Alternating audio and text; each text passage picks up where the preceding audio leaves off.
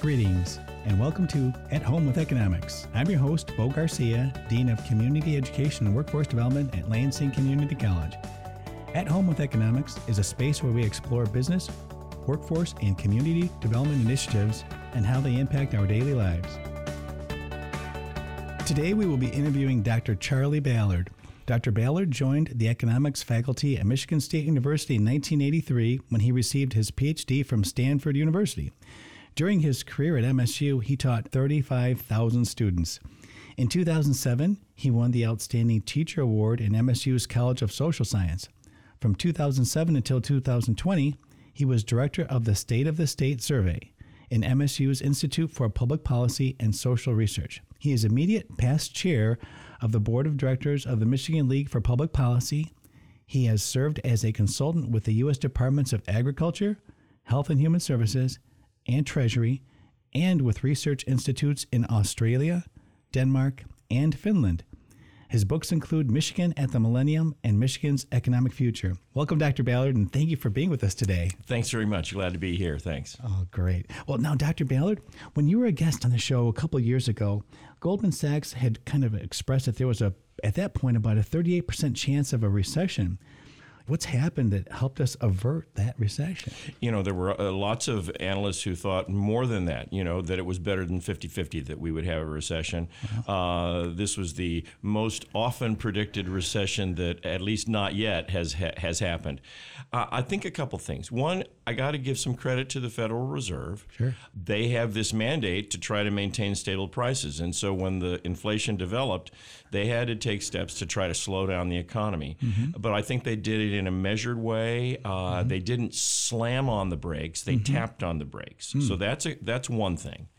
The other is that supply kept up. The productive side of the economy grew fast, uh, faster than a lot of us expected. I think a lot of workers came back.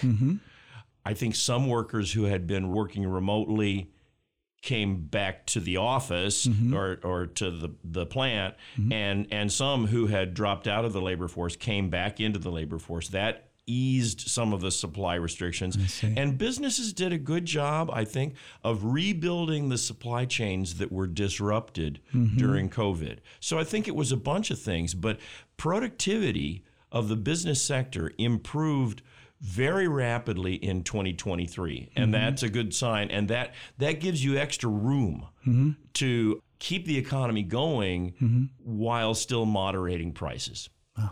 So it was, a, it was a combination of public, private sector, workforce, um, supply chain, number of variables that kind yeah. of came together. Yeah, I think the one, the one that was the most pleasant surprise was how rapid productivity and production increased. We didn't know whether that was going to happen. It did. That really made it a much better situation. Yeah. Okay. You know, I, I, I caught your presentation at the Michigan Business Network, and you had a chance to elaborate on that. And that was one of the things that resonated was our, our productivity in particular uh, in Michigan. So, kind of along those lines, Dr. Ballard, what strengths do you think Michigan has that kind of helps insulate us from economic downturns, or conversely, you know, what weaknesses do you think we have that make us a little more vulnerable to economic downturns? Well, uh, unfortunately, I think I'm going to start with the weaknesses. Uh, and this is something that has been a, a, a challenge for the Michigan economy going back for a century, really. We used to have a an economy that was extremely heavily dominated by manufacturing.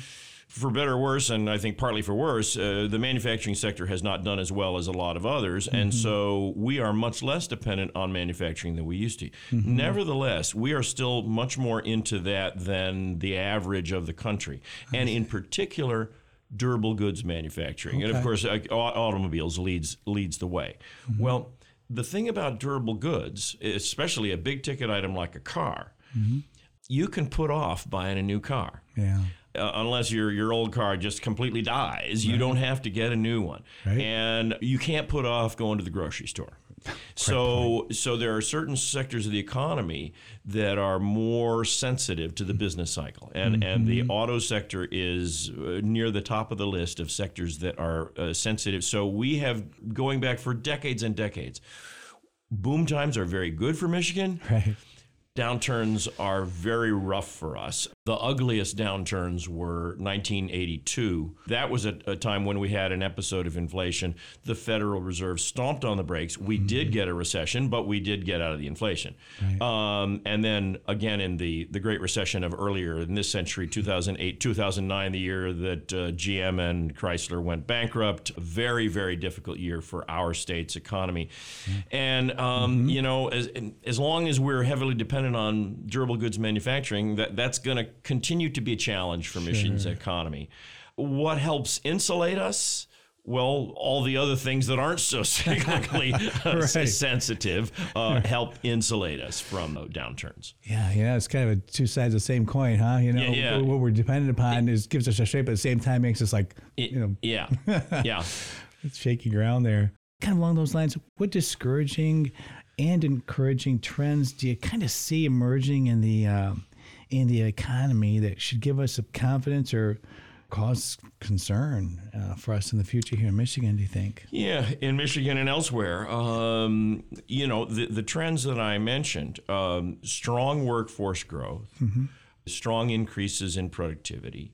Those are all good. And I I don't have any reason to believe that they will stop. Mm-hmm. Of course, predicting the future, you know, you're, you're asking me for my predictions. right. let, let, me quote one of my favorite quotes from Yogi Berra, uh, the, the, the great sage Yogi Berra. He said, it's tough to make predictions, especially about the future. I know, classic. So, uh, um, true. You know, I mean, we uh, there are so many things going on. Like, for instance, often at the end of a year, I would talk to a reporter or go on a show like yours, and they'd say, "What's going to happen next year?"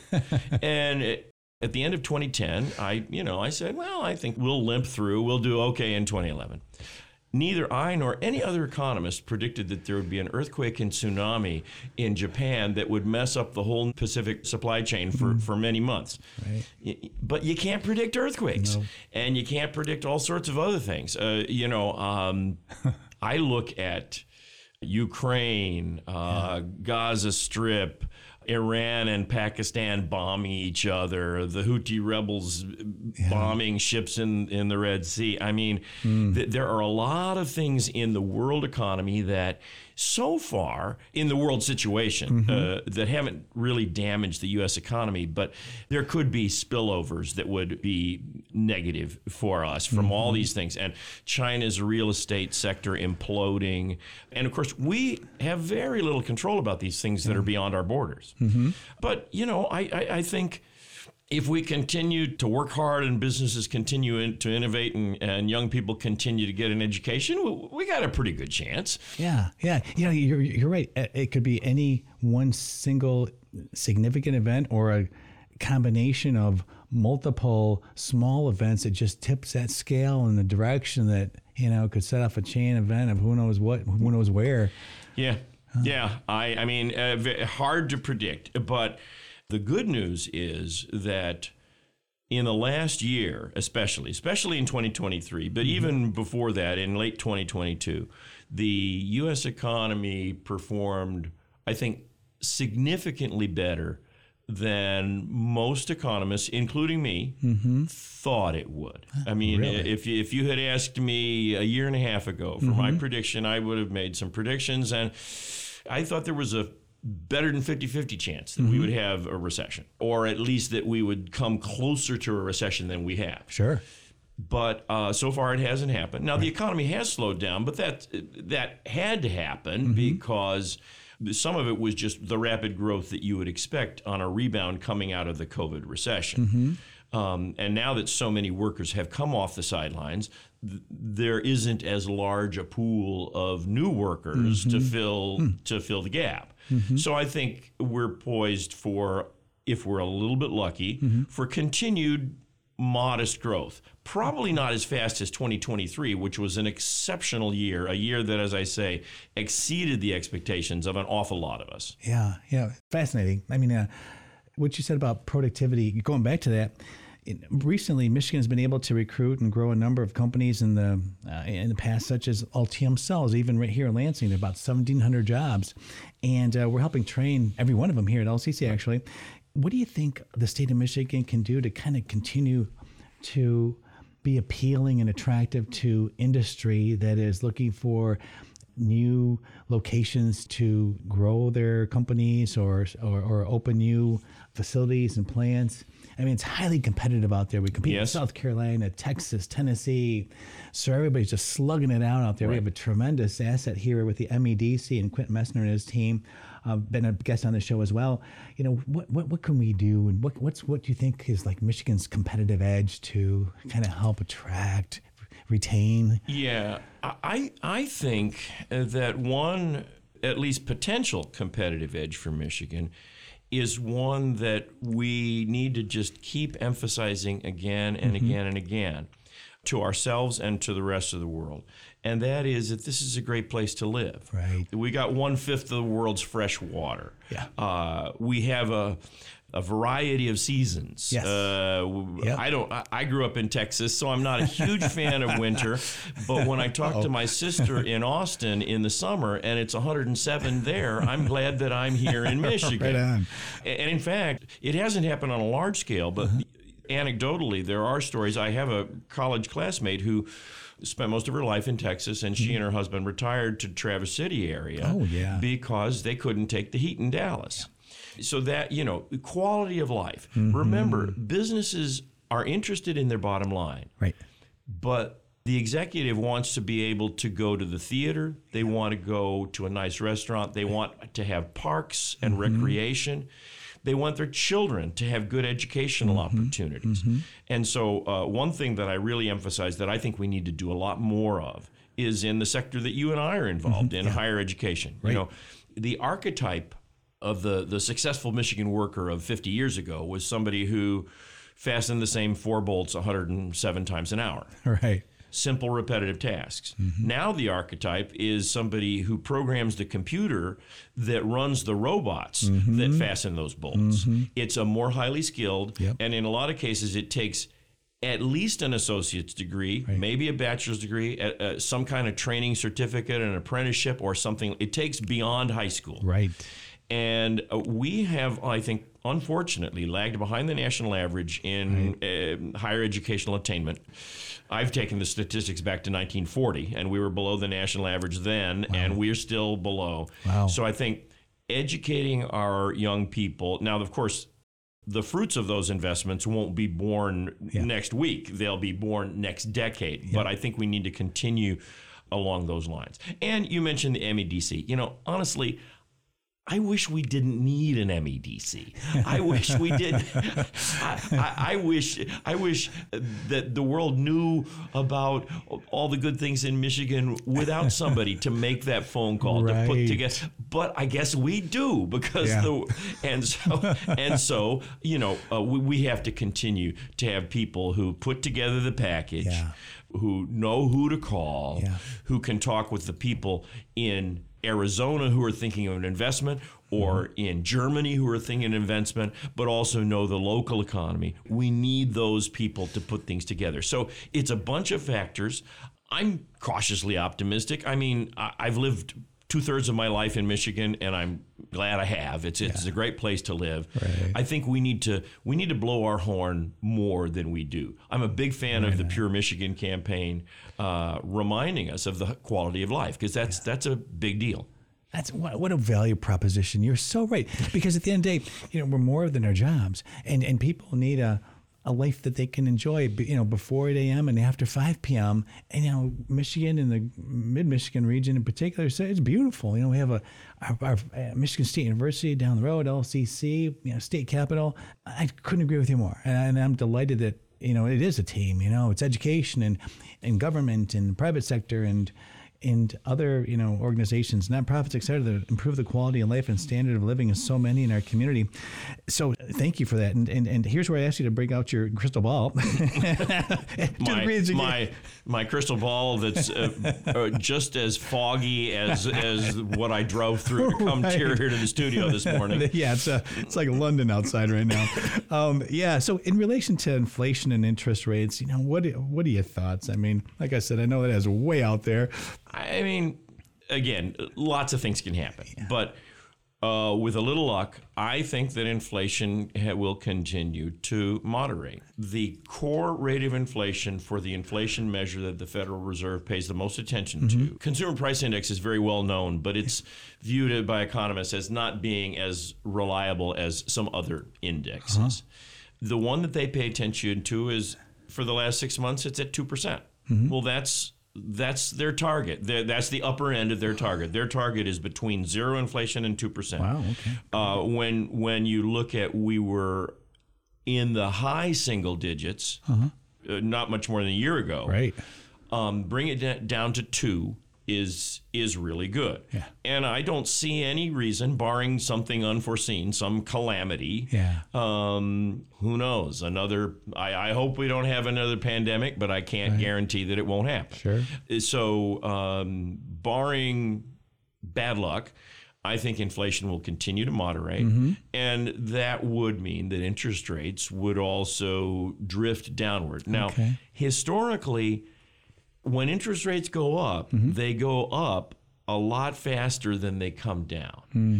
That's because lenders, for obvious reasons, they don't want to get stuck. Mm-hmm. And if if there's been an inflationary episode, that means that they've lost money on some of their outstanding loans. Mm-hmm. So, for instance, we had this big inflation in the late 70s.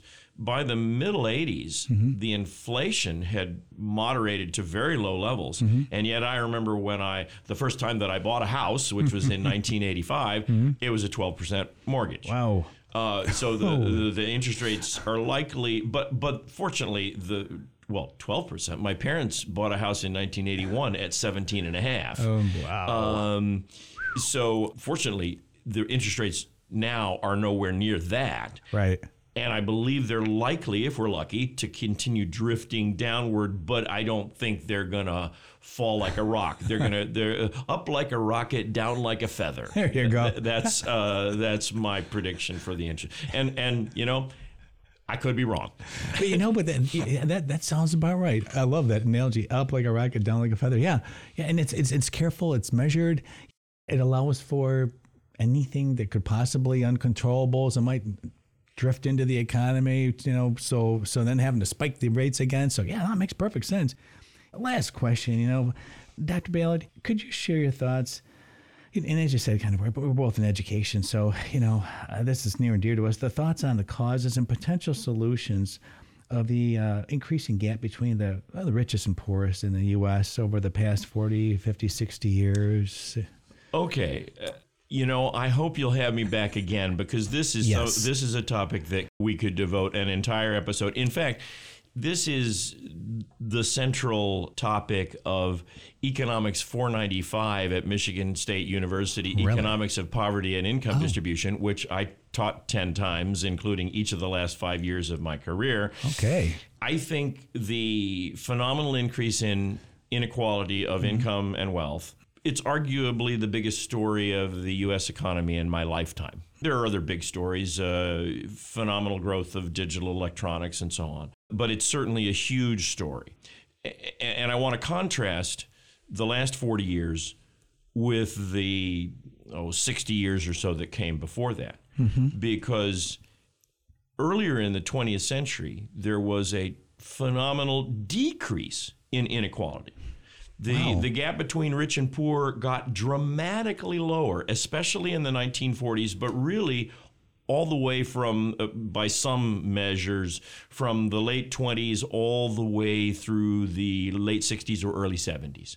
Most notably in the in the 40s. Is that right? Uh, and I think most Americans are aware that there's been an increase in, in inequality in the last 40 or so years. Mm-hmm. Most Americans, I don't think, are aware that there was an equally large decrease in inequality before that. I had no well, idea. Uh, well, there's a book that's on my list for retirement, and, and, and look for it on your shelves in about five or seven years, I hope. I hope. I, uh, All right. Looking forward to it.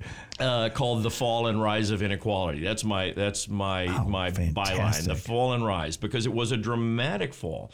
How did it happen? Well, some of it was global phenomena that Mm-hmm. were not associated with any law passed by Congress and signed by a president. Okay. Some of it. but an awful lot of it was just policies. In the progressive era, so, uh, the, uh, and even before, especially in the New Deal, policies were aimed at helping the, the bottom 99% more than the top one And in the last 40 years, a lot of those policies were either slowed down or reversed. Hmm. And policies have been tilted very much toward the top one mm-hmm. with with predictable consequences. Yeah. You change your laws to help the super rich, the super rich are going to do well. Right. So let me just rattle off the Yeah. huge number. 1862. Uh-huh. The Morrill Land Grant College Act, modeled after Michigan Agricultural College, mm-hmm. um, and the Homestead Act, hmm. which provided cheap farms for several million Americans. And hmm. you look at the parts of the country that were settled with the Homestead Act Iowa, Nebraska. Mm-hmm. Those are places that don't have concentrations of poverty. Mm-hmm. Is that right? The concentrations of poverty are in other parts of the country where hmm. we didn't have that kind of solid middle class. Uh, then the the antitrust laws and b- regulation of biz, big business to try to control the the excesses of big business. Mm-hmm. Then progressive taxation, mm-hmm. the gr- the progressive income tax, the corporation tax, the estate tax. Those were all passed in a eight year period uh, around the time of the First World War. okay. Then you got um, in the Roosevelt administration better regulation of financial services. The uh, Fair Labor Standards Act established a minimum wage. Okay. And for the next 30 years, the minimum wage was increased faster than inflation. Wow. Since 1968, it has not kept up with inflation. Yeah. Um, you have the National Labor Relations Act, which made it a lot easier for unions to organize successfully, and union membership skyrocketed in the late 30s and into the 40s. Then there was a pullback. The Taft Hartley Act of 1947 made it mm-hmm. harder for labor unions, and mm-hmm. labor unions have shrunk as a proportion of the workforce mm-hmm. for the last 70 years. Uh, there's probably others. That, oh, oh uh, explosion of educational opportunity in the early 20th century and all the way into the middle of the 20th century. Since then, educational attainment has continued to increase, but not as rapidly. Mm-hmm. So we had very progressive taxation through the 40s and 50s. Right. And then in the last uh, much of my lifetime, mm-hmm. income tax rates on the, the most affluent have come down. Mm-hmm. The estate tax rate has come way down. The corporate tax rate has come way down. And so all of those were aimed at having the more affluent mm-hmm. pay relatively more of the taxes. Sure. And that has been that trend has been reversed mm-hmm. with predictable consequences mm-hmm. of a wider gap between rich and poor. Wow. Wow. Econ 495. We'll have to put that one on the, on the list. A lot more to say. Charlie, that was that was fascinating. I learned more in the last five minutes than I, than I think, and, and, and than I did in, in my econ classes. I can't tell you how much I appreciate that. It was super insightful, and I'm sure our guests are going to appreciate that because that really does speak to kind of how we got to where we are, Yeah. and perhaps a roadmap for how we kind of find our way out of this. And you can tell, I think, from my tone of voice, I like the income distribution that we had 50 years ago Yeah. more than the unequal one that we have now. Yeah. And if it were up to me, I would, well, go back to some of the policies of Franklin Roosevelt. Honestly, I would raise the minimum wage. I would strengthen labor unions. I would put more resources into educational opportunity. I would have more progressive taxes and so on. Now, I know there are a lot of people who are, who are probably listening and they're saying, string that guy up. He, he, That's he- heresy. That's, that's, that's awful. But, but, oh, that's, that's, you know, people can disagree, but that's, that's my view. And those kind of policies, I think, would move in the direction of lessening the phenomenal income inequality and wealth inequality that we have now. Right on. I could not agree with you more. Charlie. I'm looking forward to your book, the full. The fall and rise, the fall fall and and, rise. rise of inequality. Absolutely, seven years. Okay, I'm. I'm gonna. I'm gonna, I'm gonna set the clock. Pencil it in for 2030 or sometime around there. Oh my gosh. Well, Charlie, what a pleasure to speak with you today, and you know, thanks for sharing this great information. How we can work together to improve our state and regional economy. I, I can't thank you enough. Well, you're welcome. And uh, thank you for inviting me.